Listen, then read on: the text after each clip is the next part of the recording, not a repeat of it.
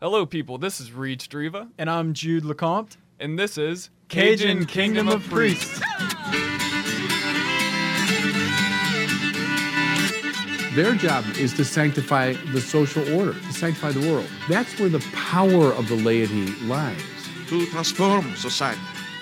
They must begin by changing their own hearts first. Our nation is too full of those that are crying down. Down with the police. Down with the churches. Can you build anything down? You cannot. And let's begin now to use the word up. Up from all of this filth. Up from this violence. Up from this indifference of courts. Up, up, up to God. and keep the joy of loving. Welcome to another episode of Cajun Kingdom of Priests. It's Reed here. And no Jude. There's no Jude today. and Father John Joseph. yeah, so you know, Jude, Jude's a grinder. You know, Right. he, he's grinding. So he he had to he had to roll out and do his thing. he had to do his thing. But that's totally fine. So, um, well, actually, what happened is we we were about to record this intro, and then I started ranting about something else, and it took too long. yeah, yeah. But we're gonna still post that episode anyway. so you'll get to hear his rant about Pope Francis. Be be in, be in tune. yeah. So, but um, oh, so today though we are having an episode with Deacon Conk and his wife Marianne. Yeah, who they're awesome. Yeah.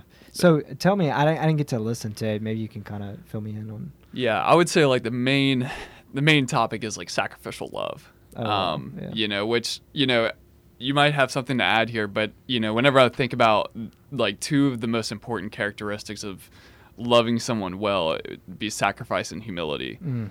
Um, and we kind of dive into sacrifice and, and what that takes, and of course, like their relationship, their own testimony, and uh, but then yeah, we really talk about the characteristic of like sacrificing in order to love someone well. Wow. Yeah, and they talked about that in, in terms of their, their married love, particularly. Yeah, and their love for their children. Yeah, for Yeah. their I think they have eight children. Yeah.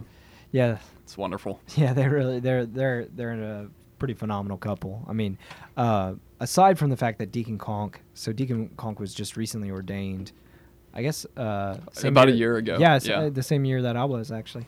Um, he was ordained to the deacon diaconate while I was ordained to the priesthood, and um, and they also live right across the street from CJC. So Right. uh, they come to our Bible study, men's Bible study. Him and his son, oldest son Thomas.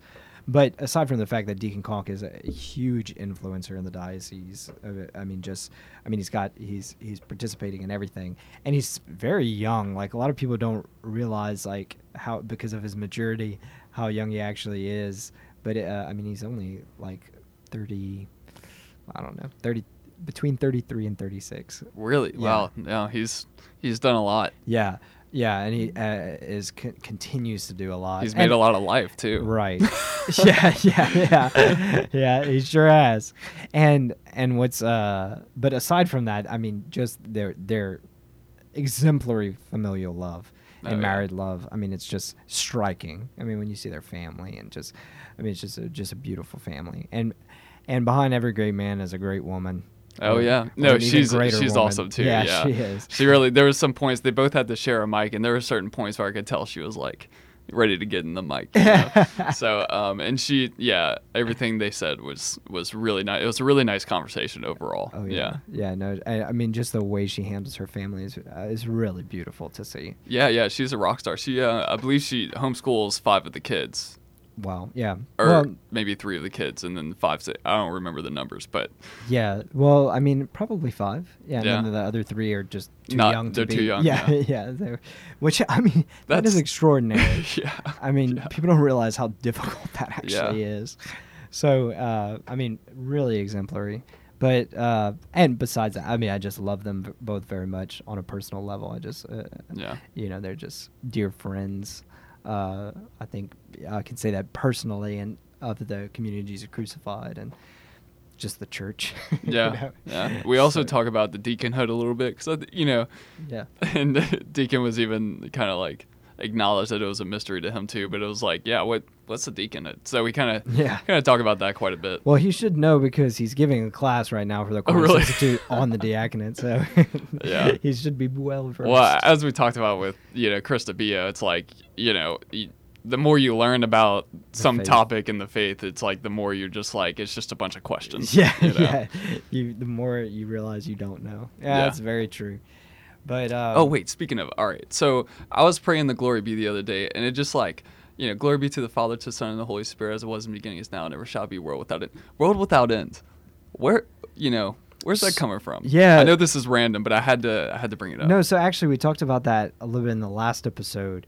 But uh, so the Latin, it's kind of translated weird, but it's the Latin is actually secula seculorum. Secula, which is where we get the word secular, and secula means age or era or time or whatever. So secula seculorum means the ages of ages. In other words, it's the time that doesn't that the the the the story that doesn't end, or sort of like the time of times. That and so it basically means eternity. So the way that they've translated it in the English is world without end. Ah, okay. So there's the secular world, and then there's the world without end. There's the this age, and there's the ages of ages. There's the age that doesn't that's that's beyond ages. You- Okay, Do you see what. I'm saying? Yeah. It transcends it. But that's a good question. No, and that's that's what I was talking about the last episode. Gotcha. Yeah. Okay, I, I figured it had something to do with it. But yeah, I was I was praying it, you know, and it's like it's honestly such a perfect prayer to like wrap up my day. I think just like Mhm. all glory to you, Lord. you Yeah. know? and just Yeah. just lay it out, and it's simple and just to the point. And then yeah, I was praying it the other day, just like world without end. Why am I saying that? Yeah. Like- That's so funny. It's like such a good Catholic thing. I don't know if I ever told this on the uh, episode, but I had a guy one time. He was he was uh, we were talking about um, I don't I don't remember exactly what it was, but anyway, he asked me. He said, "Hey, did Jesus have original sin?" Did I ever tell this story? Maybe so. Okay. I don't know. And and he and I said, yeah, uh, Jesus, no, Jesus never had original sin. I said he was he was you know incompatible with sin because he's the son of God. And then the guy said, um, uh, oh, and I said and said actually, and Mary, his mother, and he goes, yeah, yeah, yeah, I know Yeah, that, for yeah, sure. yeah, for sure. I was just like, okay, this is clearly Catholic Louisiana, Yeah. you know, where where we know Mary was immaculately conceived, but we're not quite sure uh, about Jesus. But no, but I mean, it just shows like how deeply rooted our Catholic faith can be in us, and then as we grow in it, we start to ask these questions: What does "world without end" mean? Or you know, was Jesus? Did Jesus have original sin? Yeah, you know. yeah. So it's it's beautiful, you know. Uh, uh, because it, it would be it would be brainwashing if it wasn't true, you know what I'm saying? Right. Because we would be like, okay, I'm just learning something mindlessly, but this is true, and so as we grow, we come to understand it more deeply and profoundly. But yeah, that's a cool question. But I I wanted to uh, think it would be a good time to talk about why we're doing this season on the family Yeah. uh, you know, so I, I think our first episode was kind of like an episode about, you know, the communion of saints, particularly lay sanctity, and but we didn't really talk about why we were doing this season on the family. So uh, I I think probably most of our listeners know that it is the year of the family. If you didn't, well, now, now you do. Um, it is the year of the family. Pope Francis asked for this, and it kind of Starting collided. when? Oh man, now you're testing my knowledge. Uh, oh, actually, I think on the the the feast day of the solemnity of Saint Joseph, which Oh. is March nineteenth. Gotcha. Can't forget that one. Yeah, yeah. So he wanted those two to collide. So he allowed the year of Saint Joseph and the year of the family to Ah, collide. Cool. So Oh wow. yeah, That's cool. yeah, he, it is cool. And uh, he kind of called it. It's kind of funny. He's kind of like the Amoris Laetitia year of the family. Well, what is that? What's Amoris Laetitia? Well, that's his document that he wrote on the family. Hmm. And what happened was, um, everybody kind of got preoccupied with a footnote in Amoris Laetitia, which had to do with giving communion to, um, or it didn't have it. It it sort of insinuated something about communion to those who are divorced and remarried, Ah, kind of outside of the church. gotcha.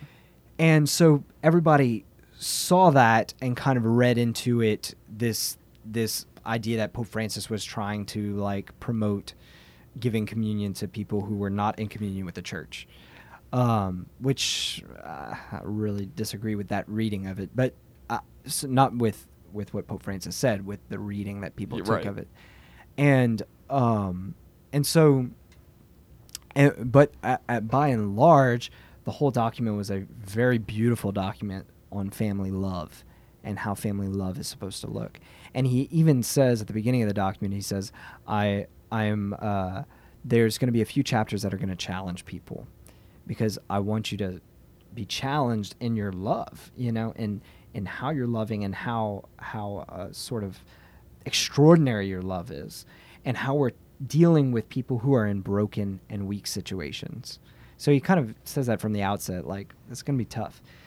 But one of the reasons why we're doing this season on the year of the family is because because well Pope Francis asked for the year of the family, but also because I just wanted I've, I felt like inspired that we had an opportunity to reveal the sanctity of the human family and as well as the the church's response to the very difficult and broken situations that exist in the family.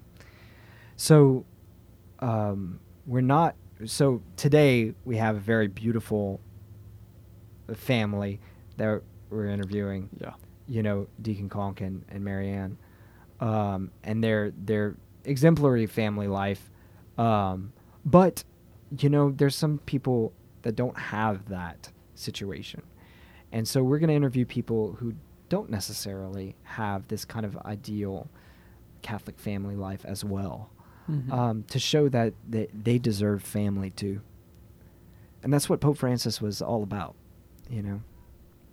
that that everyone, regardless if they ended up being divorced or, uh, you know, or in a some type of broken home or something like that, like they all, everyone needs a family. Yeah. Okay. And and you know, and that's the way I've interpreted his his statement when he said something about homosexual persons or civil union. I don't I remember exactly what it was, but he, he said something to the effect of that they deserve a family. Hmm. Um, and that's how I understood it. Is like everyone needs family, not necessarily uh, a sort of institutional, you know, or a, or I don't know, a sac- the sacrament of marriage, or something of that nature. But he's saying everybody needs this community support, hmm and especially people who find themselves in broken situations. That's that's, I mean, that's gospel. The widow, the orphan, these are people who find themselves in broken family situations, and the church is supposed to be there to support them. Mm. And so that's that's what I think. Gotcha. His yeah, that's cool. Yeah. Right. And I mean, you know, ultimately this podcast is for the laity, which, you know, I mean, it's it's the perfect topic. Whenever you told me that it was going to be that we were going to kind of focus on the year of the family, you know, I was, mm-hmm. I was pumped because I mean, it makes sense. That's exactly what we're we're striving to, you know, I guess, you know, really emphasize the point that, you know, the laity have a specific mission in the church Correct. that's vital to the church's success, to God's plan Yeah. The success of God's plan. You know, like the the laity plays a argue a much bigger role. Would that be the right thing to say? Well, at least in numbers wise, Yeah. certainly. You know what I'm saying? I mean, and and the majority of the people of God is the laity. right. I mean, we have the shepherding role and the role of guiding people to that. So it's a very significant role. But ultimately, they the, the laity are the people that, that they are the church, you know. Yeah. This is who it is. It's the baptized. It's the Christian people. And so, I mean, that's what it's about. My priesthood is about that. Hmm. So, yeah, no, you hit the nail on the head. And I, I think, um, and, and that's the thing is everyone is, everyone that, uh, you know, is a lay person deserves a family. I think that's what Pope Francis is trying to communicate, whether it be the the the the you know traditional sacramental institution that we see, which is absolutely pivotal and foundational for society, or if it has to do with human community, you know, which which the family sort of radiates and promotes. Hmm. The traditional sacramental union promotes that kind of uh, community. Gotcha. Yeah. And then you know, I mean, it's supposed to be like family. That's the smallest unit of society, and then that extends to the parish. You know, that the church parish becomes a family of families. Gotcha. Yeah. So that's the point. I mean, I think. Uh, I mean, it's it, we're kind of getting into the weeds of that, but but uh, I mean, like I I think it's important to understand. You know, there's kind of two definitions of family. One is the the traditional, which is absolutely the church's essential role of you know um, one man, one woman, united in love that beget children, and that's. But there's a lot of people that aren't in that situation, and they need community as well in church. Yeah. So, but uh, enough about that. It's time for our Cajun word of the day. Let's get it. All right.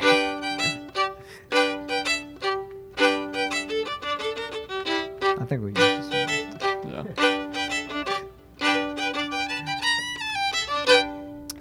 The Cajun word of the day is "God de don." No, come on. no, I, you've heard this one. I, yeah, I know. I've heard it so much, and that's why I was really disappointed because I should totally know what it means. well, you actually, mais God de don. Um, and I say it all the time. Honestly, it's probably the only Cajun phrase that I actually use.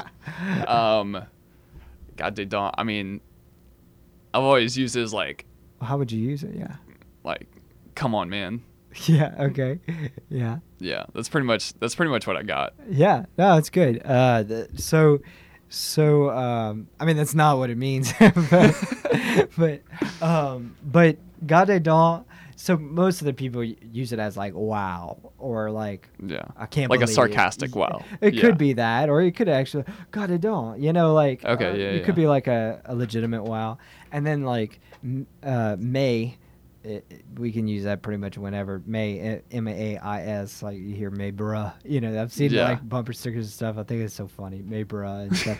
Uh, it's like I mean that's how I grew up hearing that. But uh, May just means but like B U T not not B U T T but you know um, the con- the the adversative conjunction.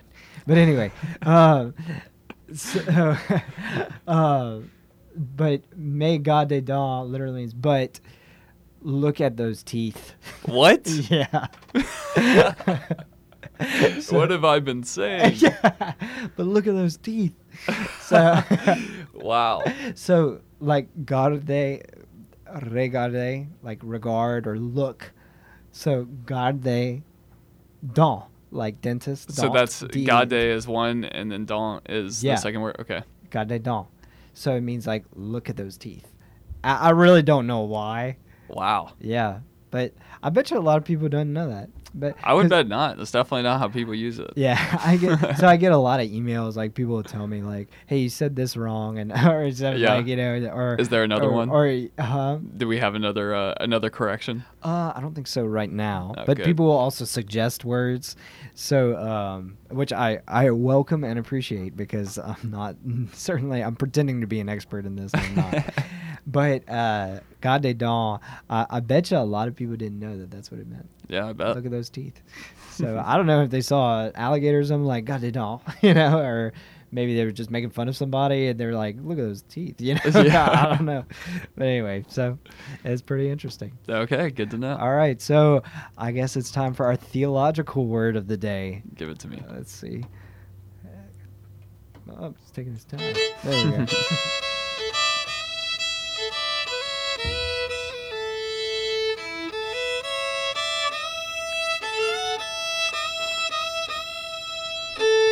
You recognize this? one? Kind of. The King of Kind of. Love. King of Love. My shepherd is. Huh. It's a good funeral song. Yeah. All right, the theological word of the day is berith. Berith. Yeah, it's actually a Hebrew word. A little spoiler alert. Um.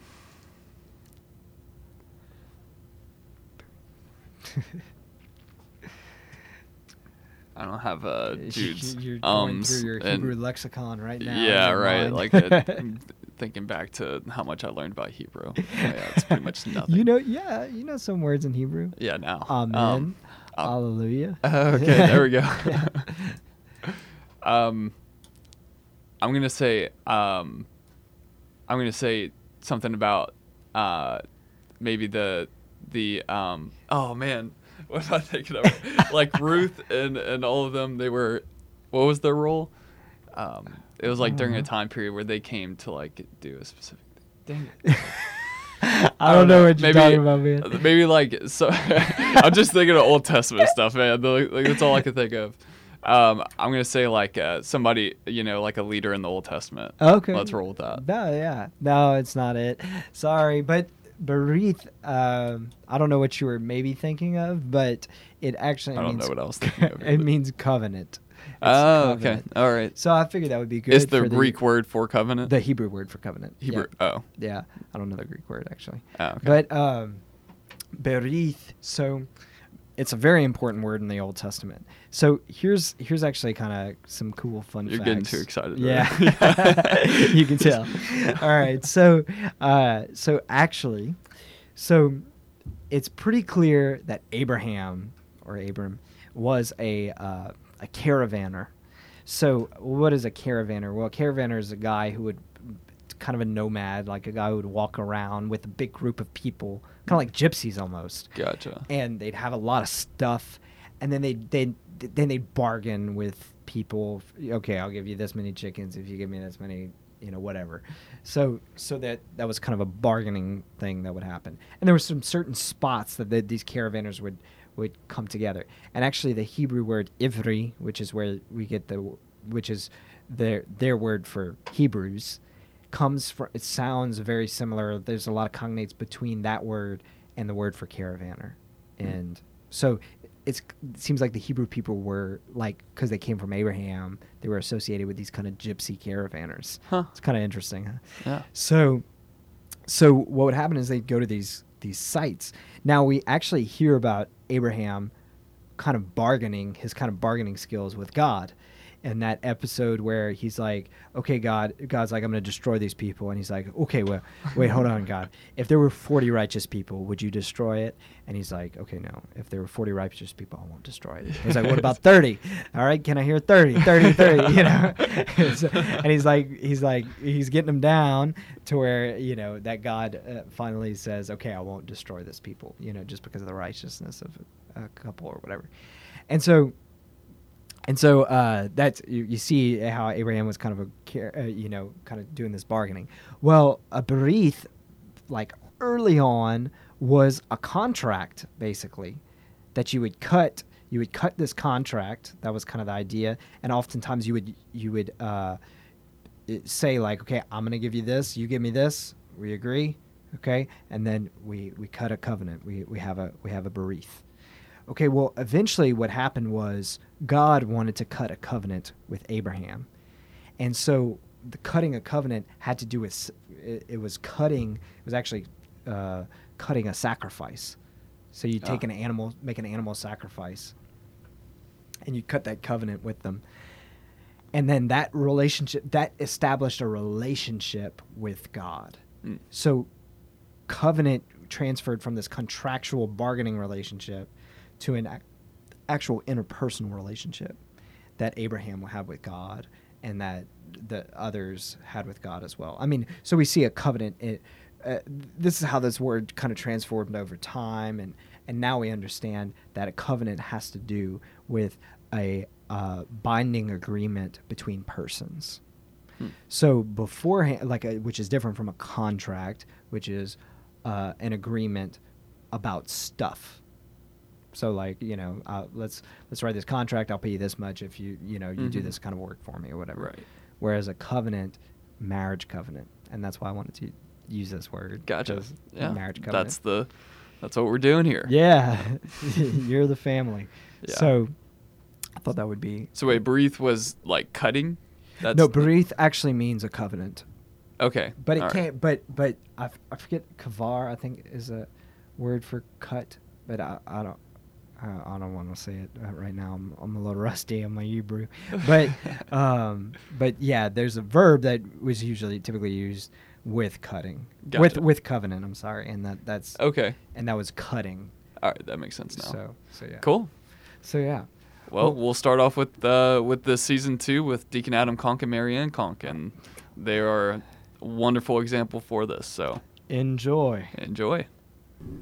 Welcome back. This is Reed Streva, And I'm Jude LeCompte. and we're here with the Conks, Deacon Adam and Marianne. How's it going? Going great. Great to see you Great, guys. thanks for having us. Yeah, absolutely. So, the deaconhood, I feel like is somewhat of a mystery. I feel like people don't. You know and me that both, much. buddy. Oh, really? Oh yeah. well, what what you know? A lot of people don't know like what exactly. Why do we have deacons? What's what's the whole point? You know, whereas we can just get a bunch of lay people to volunteer more often. Like, what's what's the specific point of the deacons? Well, obviously that's um, there's a lot of ways to approach it. But I think in light of our topic today, um, Christ came um, as a priest, prophet, and king, right? And so Cajun kingdom of priests, right? That all la- all the laity shares in his priesthood in, in a common way. But there is this specific way to share in his priesthood that is a ministerial way. So not in the common way, not in the royal priesthood, but a ministerial priesthood, one that's public and official.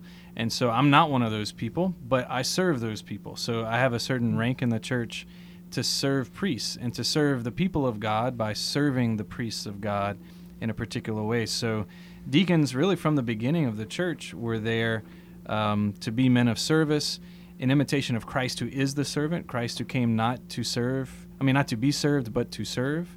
So there's a rank of the hierarchy of service, of humility, um, in which the role is to serve. That is why they exist. So the word deacon means servant, means Oh. to serve. And so we need deacons because we need Jesus. And so deacons are merely a sign of the presence of Christ among us as servant. Oh, very Wow. cool. I think I just learned more about deacons than I have ever learned in my life. Yeah, within that thirty second explanation. wow. So, um, so y'all, I'm sure, I'm sure you had discerned the deaconhood while y'all were married. Is that correct? Yes. So, so how did that discernment come about? I mean, first of all, you know, I'm guessing you had the calling in your own heart, and then you had to communicate that to her, and then she had to discern it as well. So please, uh, kind of break it down for us. I would love to hear some of this. Sure. Uh, being married, you kind of are constantly discerning what God is calling you to, or more or less what's happening in your life with your your spouse and your children, and what what God's calling you to. Um, so yeah, it was it was just sort of another one of those, but kind of a big one of those. Yeah, I mean, it started in me, uh, like you said, and that's exactly what happened. Was there was something in me, kind of a restlessness that I thought God was calling me and us to a greater gift of ourselves. And I'd already, I was doing full time ministry since I was 18, so I was kind of in the habit of trying to give God everything. But this was something new. There was something new and, prof- and profound about what I thought God wanted, and I had no idea what it was. Um, it actually took us two years to figure out from from that moment that it was a call to the diaconate and enter Oh. the program. But for those two years, it was a lot of back and forth with me and Marianne. Like, what is what are we called to do? And we discern foreign mission work. We discern moving out of state. We discern going back to school. We discerned all kind of things. And either doors would close, and you know, well, that's not it, or doors would be open, and we'd ask God, and God would make a clear no, like that is not it either. Until finally, um, from the word of uh, advice from a priest friend, the diaconate became a possibility. Like, is that what he's asking you to do? And I, I did not think that at all. So it was totally out of left field, but it was it. Like that was totally it.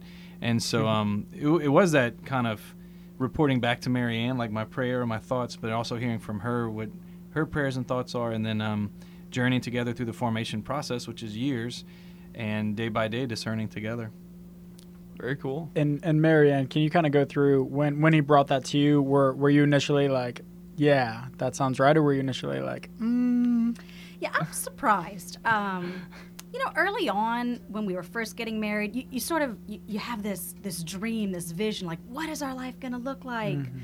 Um, and the diaconate was not in there. Like it was not on in the the big picture of 50 years from now. You know, um, but it, and it's kind of, I mean, you guys know it's kind of hard to put into exact words what God is doing in your heart when when you're discerning something. But there was just this obvious like big thing, um, and I could tell it was in His heart, and so like I knew it was there. So I wasn't that surprised when he landed on. I think it's the diaconate. Um, it, it was just sort of the answer to that like big thing that was in his heart and in our hearts. Um, so yeah, I, in one way I was surprised, and in, in, in, in another way I wasn't. Um, but it's just been, you know, since that moment of of the idea of the diaconate possibly being it, there were just a, a lot of green flags from there, and then obviously he was ordained. So the Lord, you know, wills it now. Yeah. He was ordained. Cool. And you had to write a letter, right, to like express your, you know, that you approve of this, right? How is that? How is that letter? Like, what, what exactly do they need to? Yeah, I mean it's very simple. Basically, um, y- I sub- like I, like you said, I'm okay with this as his wife. I allow it. You know? Okay. um, it it was nothing extravagant. It was just very simple. Like, hey, I give my uh, permission, submission. I don't even remember consent. There you go. Um, yeah, which was at the point when they needed the letter. It was like, oh, fine, y'all just write this one down. Like I had Okay. we had gotten to the point in our discernment where um, I was comfortable consenting fully um, for for his ordination.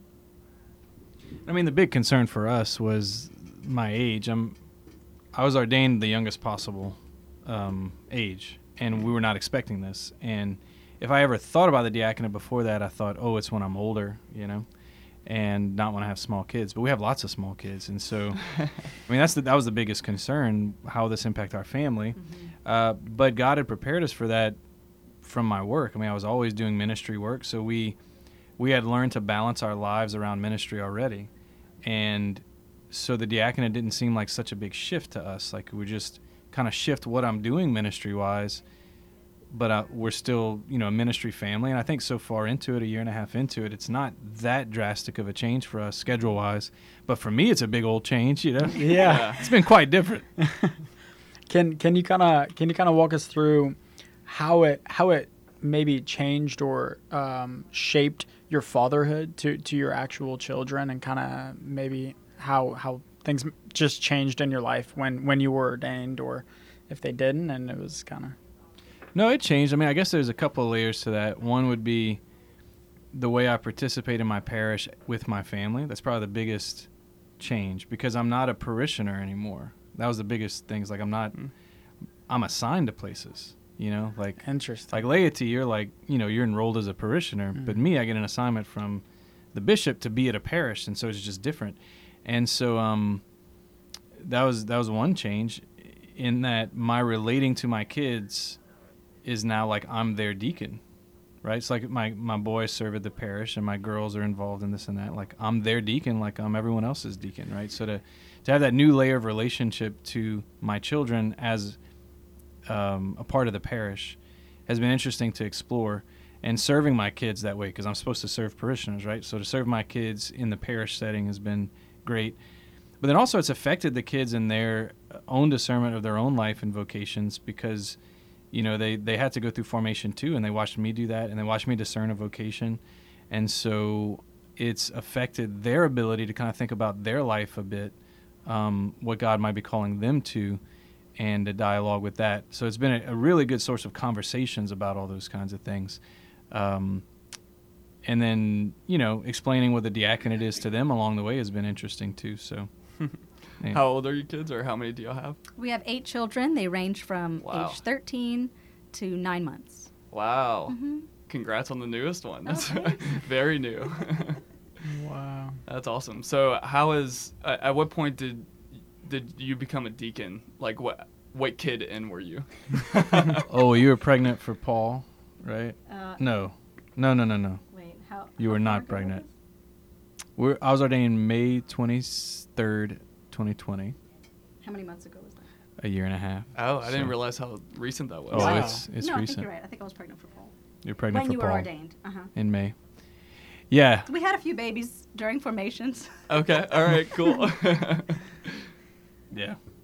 The new the new kids on the block was was a, a phenomenon, and that was an interesting year. We moved that year. We were expecting a new baby. I mean, it was a lot of new things. Gotcha. Cool. And what is uh, how did the prayer life shift during that time period? Um, I, from what I understand, deacons do have to pray the liturgy of the hours. Was that a, a new thing for you? Is that something that you do as well, Marianne? Is that Yeah, it was not completely new to us. Um, Adam had prayed it over the years since before we were married. Um, so as now that he's ordained, he's obligated to. So obviously, it, it is a more often occurrence. Um, it's been interesting because um, we've introduced it to the children. Um, I don't pray it every day with him. It's sort of just when it when it works with the schedule and with our daily life. Um, and same with the children when um, we're in a season where that's you know we strive to put that in our family prayer life too. So um, so it's interesting that the children get introduced to it also. Yeah, that's been great. So we'll we'll usually pray morning prayer together and um, evening prayer. If everything's working out in the evening like it's supposed to, they'll pray with me evening prayer, um, and that's been great. Especially because as a deacon, I offer a blessing at the end, so I get to bless Oh, my cool. kids, and you know. Um, but yeah, so I think their liturgical experience is more regular because, like Marianne said, I mean, we would pray liturgy of the hours kind of when we could before, but now I have to do it, right? So it's it's a thing Dad has to do, and so we do it more often, and I do it all the time, and so it's made liturgy of the hours and other aspects of the church's liturgical life much more of a reality in our in our home. and it's it's interesting because sometimes you get this like wonderful prayerful experience for lack of another word you know meditative quiet um, and so the kids see that like oh this is you know a christian's prayer life. And then other times there are okay i've got 15 minutes i need to sit down i need to pray i'm going to read through my prayers and you know you might get interrupted by hey stop pulling her hair. So like the kids see like you're just going to keep on praying Yeah. you know? Some days it's going to be glorious and you know transfiguration style and sometimes Yeah. it's just not right? So I was actually while you were talking, I- I think I don't think I completely understand the liturgy of the hours. Like, what's um, I guess what exactly is the liturgy of the hours? What's the what's the reason that you know it's prayed so often in the religious life? And and why and why are you bound to pray it? Well, so this is inherited from before Christian times. In the Jewish faith, hours were set for prayer, mainly praying the Psalms. And our Lord and his apostles continued that, but now within a Christian context, right? So, like when we pray Psalm 22, My God, my God, why have you forsaken me? Jews prayed that for years in a certain understanding, but now, after the mystery of, of Christ's life and death and resurrection, that psalm has a whole new meaning because now we relate it to the cross where Jesus Christ himself quoted, My God, my God, why have you forsaken me? Um, and so the psalms take on a whole new dimension that was al- always there in a prefigured way, but now fulfilled in Christ. And so the church has, from the earliest days, set hours of the day to pray through the Psalms in a Christian way, as Christian worship. Um, before Vatican II, would have called it div- the divine office. But now the liturgy of the hours is a term where it's it's the work of liturgy ju- done throughout the day. So like mass will happen once a day. The liturgy of the hours are these set times in the day to pray some of the psalms. And if you do it all the time, you'll pray all the psalms within a month. Um, so all 150 psalms. So that's the main event. Added to it are things like scripture readings, petitions. Um, the main ones take 15 minutes. The little ones take about five. And so there's six hours in each day. Clergy have to do it. Religious have to do it. Lay people are encouraged. So, for example, in, in context of your podcast, um, one of the ways to exercise that kingdom of priests of, of the laity is to participate in liturgy of the hours because you can. You don't need priests or deacons to lead you in liturgy of the hours. You could pick it up yourself, and you can lead a liturgy of the church as a layperson because it's mainly a prayer of praise through the psalms of God, which, like you said earlier, which is awesome way to put it. You know, to offer the uh, worship of our hearts. Right at the altar of our hearts, we want to worship, uh, offer all of our sacrifices to God, and so we do that every day with the liturgy of the hours and um, and there are certain times you you're kind of supposed to do it, but you could do it any time. Like morning prayer could be any time in the morning, and evening prayer any time in the evening. So, yeah, that's liturgy of the hours. And then permanent deacons like myself, we're obliged to pray morning and evening prayer, but encouraged to pray all of them. Priests have to pray all of them, and lay people are encouraged to pray all of them. So, Interesting. Good clarification. I, I thought I thought you you were obliged to pray all of them. So that's Interesting. Not that I know of. I've been told You not. They have haven't been- told you that yet. They're gonna um, email you after this. Uh, yeah, Deacon Conk, you're wrong. You've been having to pray them this whole time. You have a um, backlog that you have to go. Back Yeah, that's right. for you. He's got to make up for it. It's been the next three weeks in silent um. prayer by himself, catching up. So, another, you know, probably the biggest aspect of the laity is the fact that we're going to be in relationship with the opposite sex and go through marriage and have to go through this process of like, you know, sometimes it being absolute butterflies and you know just you know floating. And then other times like really having to sacrifice our time and our effort to make sure that we you know love the other person to the best of our abilities. Now i'm pretty sure y'all started dating in college right Right. It- was it immediate that y'all were both kind of just sacrificially loving each other perfectly or or uh no Yeah, I mean, it's interesting you asked that. I, I want to say yes and no. No, because we weren't, um, you know, dating right away. But um, there's a certain aspect to friendship, to good Christian friendship, and I'm sure you guys know this. Like, in any relationship, there's gonna be some sacrifice, right? Or you're, or you're just not a good friend. Like, um, so yeah, there was certainly this aspect of like, hey, let's be good friends, um, which we were for a year or two before we got romantic. Um, before he made his move that's it. Yeah, and I mean the friendship we had was was what inspired the romance actually because I was discerning the priesthood, she was discerning religious life, and I was serious enough to be applying, so I was in the application process for seminary, and she was serious enough of imagining herself like in China converting the children. um, and as part of my discernment, we were we were such close friends that I wanted to discern like, you know, should we discern marriage or should I discern priesthood? So I asked her a little test question in the cafe one day at Wisdom. I said, "Where where do you see yourself in five years?" And in my mind, I'm thinking like I know she's thought about religious life, so I want to see if she's still thinking about that. And if she is, I won't even try. You know. I don't know why my heart's pounding right now. I'm like nervous already. yeah like it's building up Where do you see yourself in five years? And she says, probably as a missionary nun in China. And I said, okay. Yeah. So I backed off of that, and I kept going down my, my seminary route, you know.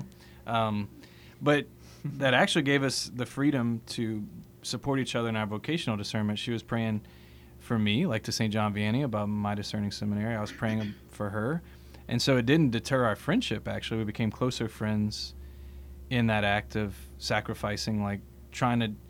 Because I mean, she had a little thing for me, and I had a little thing for her during that time, you know. Mm-hmm. But we sacrificed that for God's will for the other. Like she, she was thinking, well, he's called to be a priest, I support it, and I was thinking she's called to be a nun, I support it. Mm.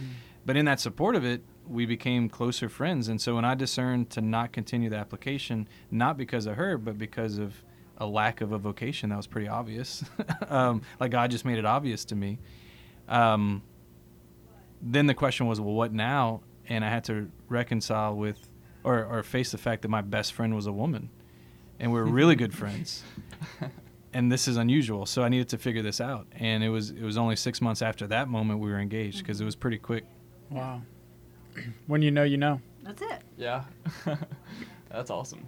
So, and then having kids and going into, I, I guess, even more sacrifice and, you know, more time and effort spent sacrificing sleep and all these things that we hold on to so tightly. Um, at what point after marriage did y'all have your first kid and how was that transition for y'all's relationship? Okay, well, uh, our first kid was born like nine, Nine months half and months two after weeks our after we got married. So it was pretty. Not doing any immediate. math. um, yeah, I mean, having children came pretty quickly. It's been it's been the story of our marriage. Uh, so sure that that sacrifice has been obvious in our marriage. You know, like this. Sometimes the Lord calls you to things, and I mean, this one's just very obvious to us that um, this is what He wants us to offer Him. This is the the sacrifice. Um, and I say that, but on on the other side, it's also such a great blessing. Um, Yeah. Cool. I remember listening to to both of y'all on Can I Get an Amen podcast, and I loved it. And I, I remember there was a specific point in my relationship that I'm in right now that I was struggling to really like sacrifice my time and effort, or at least that's that's how I perceive it. I was struggling to sacrifice my time and effort. Uh, you know, I was willing to to do service for her if it was like pretty If it fit. yeah if it fit in my schedule but making it you know my own time so whenever I, it actually came at a perfect time when i was listening to that podcast and deacon adam was talking about um, how something about sacrificial love and um, how the, the woman is more secure when the husband is making it very clear that she is the first priority by sacrificing other things. And that was something that I really needed to hear to make sure that I could be the best boyfriend that I could be in the stage that I'm in. Wow, that's great. Yeah, because that foundation of sacrificial love is more stable than schedules. You know, stable schedules become unstable pretty quick. Even the best schedules. Yeah. And so if you know if the if the wife knows that everything's going to work out as long as the schedules line up, they're going to feel pretty insecure.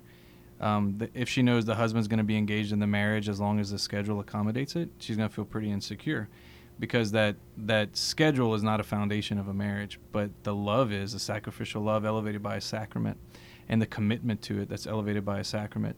Because the elevation by a sacrament means that God's love is now the foundation of the marriage, but that's only true if there's a commitment to that love, right? Like to live that out, and that commitment for women is me- like how am I going to measure the man's commitment? Is sacrifice, like self-sacrifice. Is this man really committed? Would he die for this?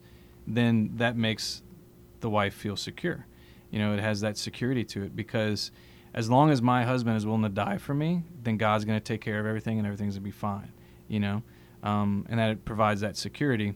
But it's when I doubt that he would give everything. Now I'm going to feel insecure. You know.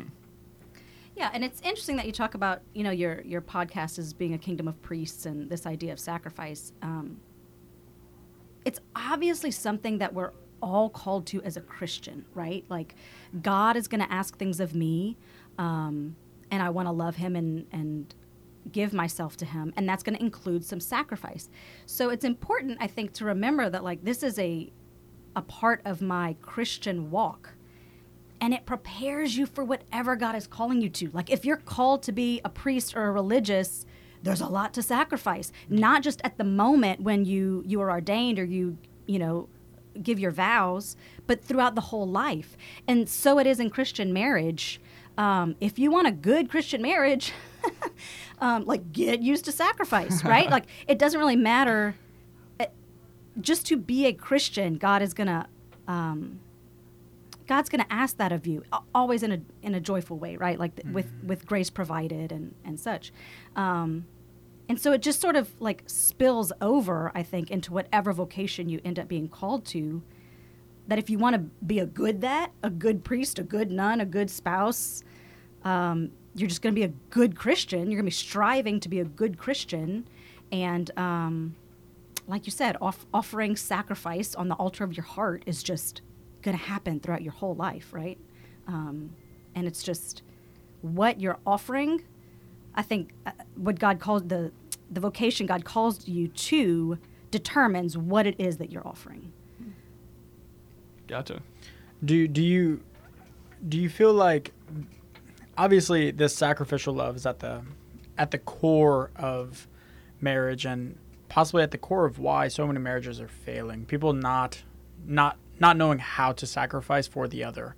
Um, and maybe maybe just from a pastoral view of you being a deacon but also a father, maybe some some tips for for guys like Reed and I or young women who are um, trying to prepare their heart for marriage right now, and and really trying to to, to do their best to um, prepare. Yeah, just prepare for that sacrament and seeing the sacramentality of it.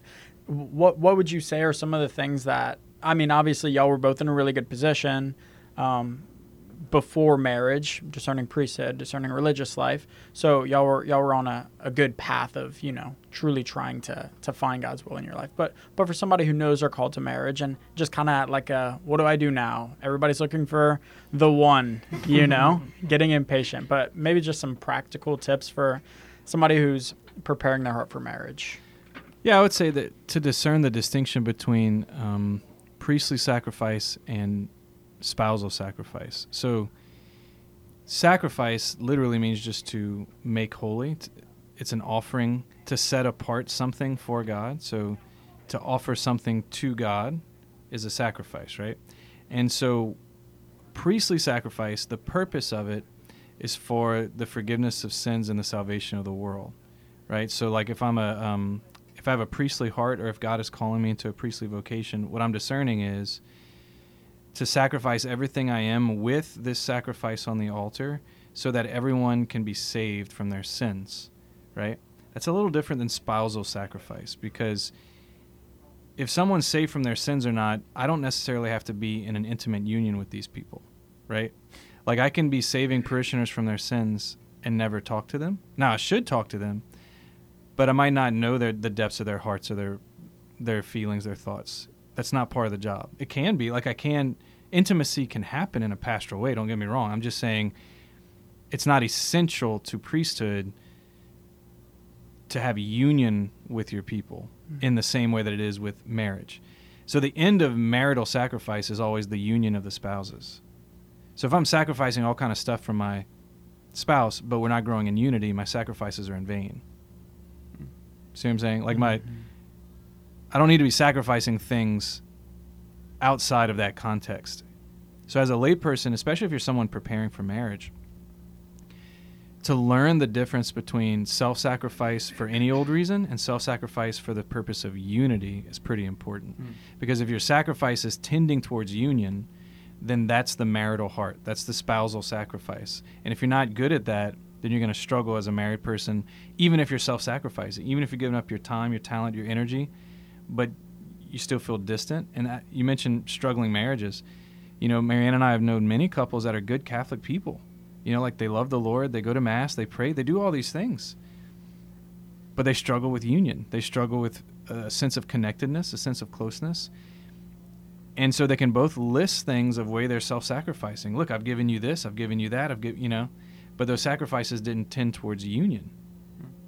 And that's the spousal sacrifice. So, for example, communication, communion, to communicate means to make a union, right? So, the act of communicating is pretty much the bread and butter of that sacrifice. Like, that's the sacrifice that needs to happen the most to bring about union. Mm you know? And i can be making all kind of holy hours and going to mass and praying rosaries with my spouse even but if we're not communicating then there's no union that's happening. And the graces from all those things from the mass from the rosary from holy hours is not tending towards union. And that's what it's it's all about in a spousal context. And even with my kids i'm not married to my kids. So i shouldn't be sacrificing all these things for my kids that distracts from my union with my wife. I should be sacrificing all these things for our kids in a way that builds our union as pa- as spouses and not distracts from it. Cool. Awesome. Great advice. I didn't even know I was asking that question, but I'm so glad I did.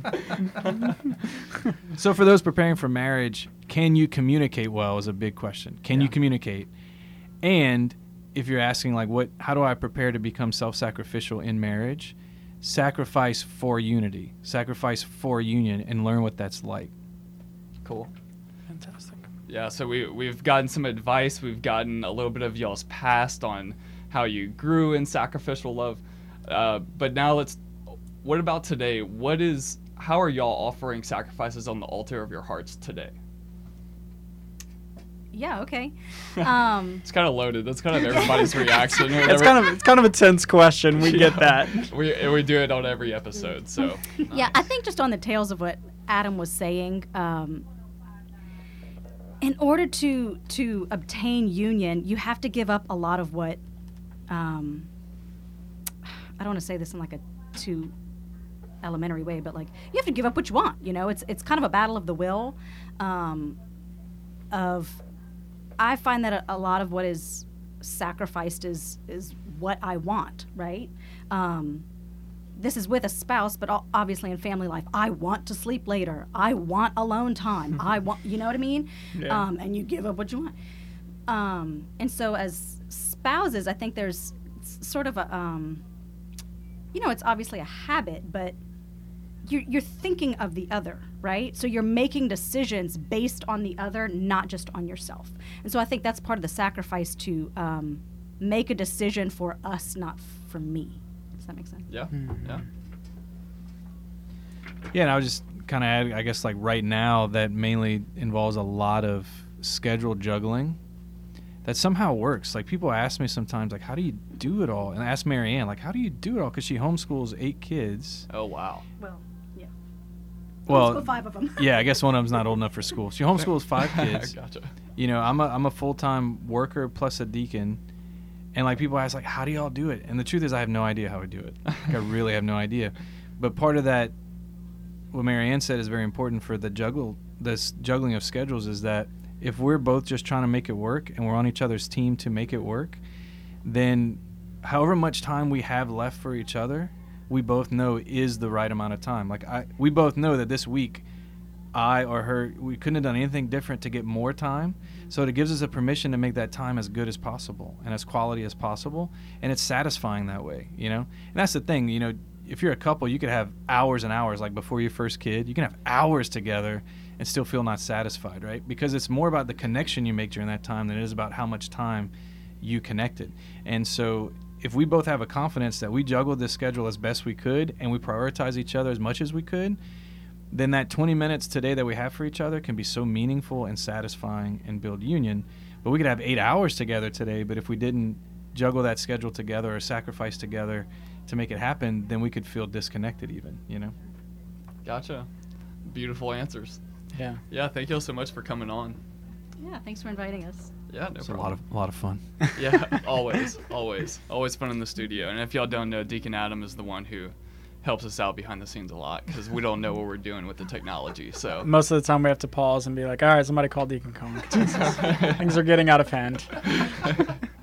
so yeah, we appreciate it a lot. Um, and good luck to the both of y'all, and we'll see you around. Yep.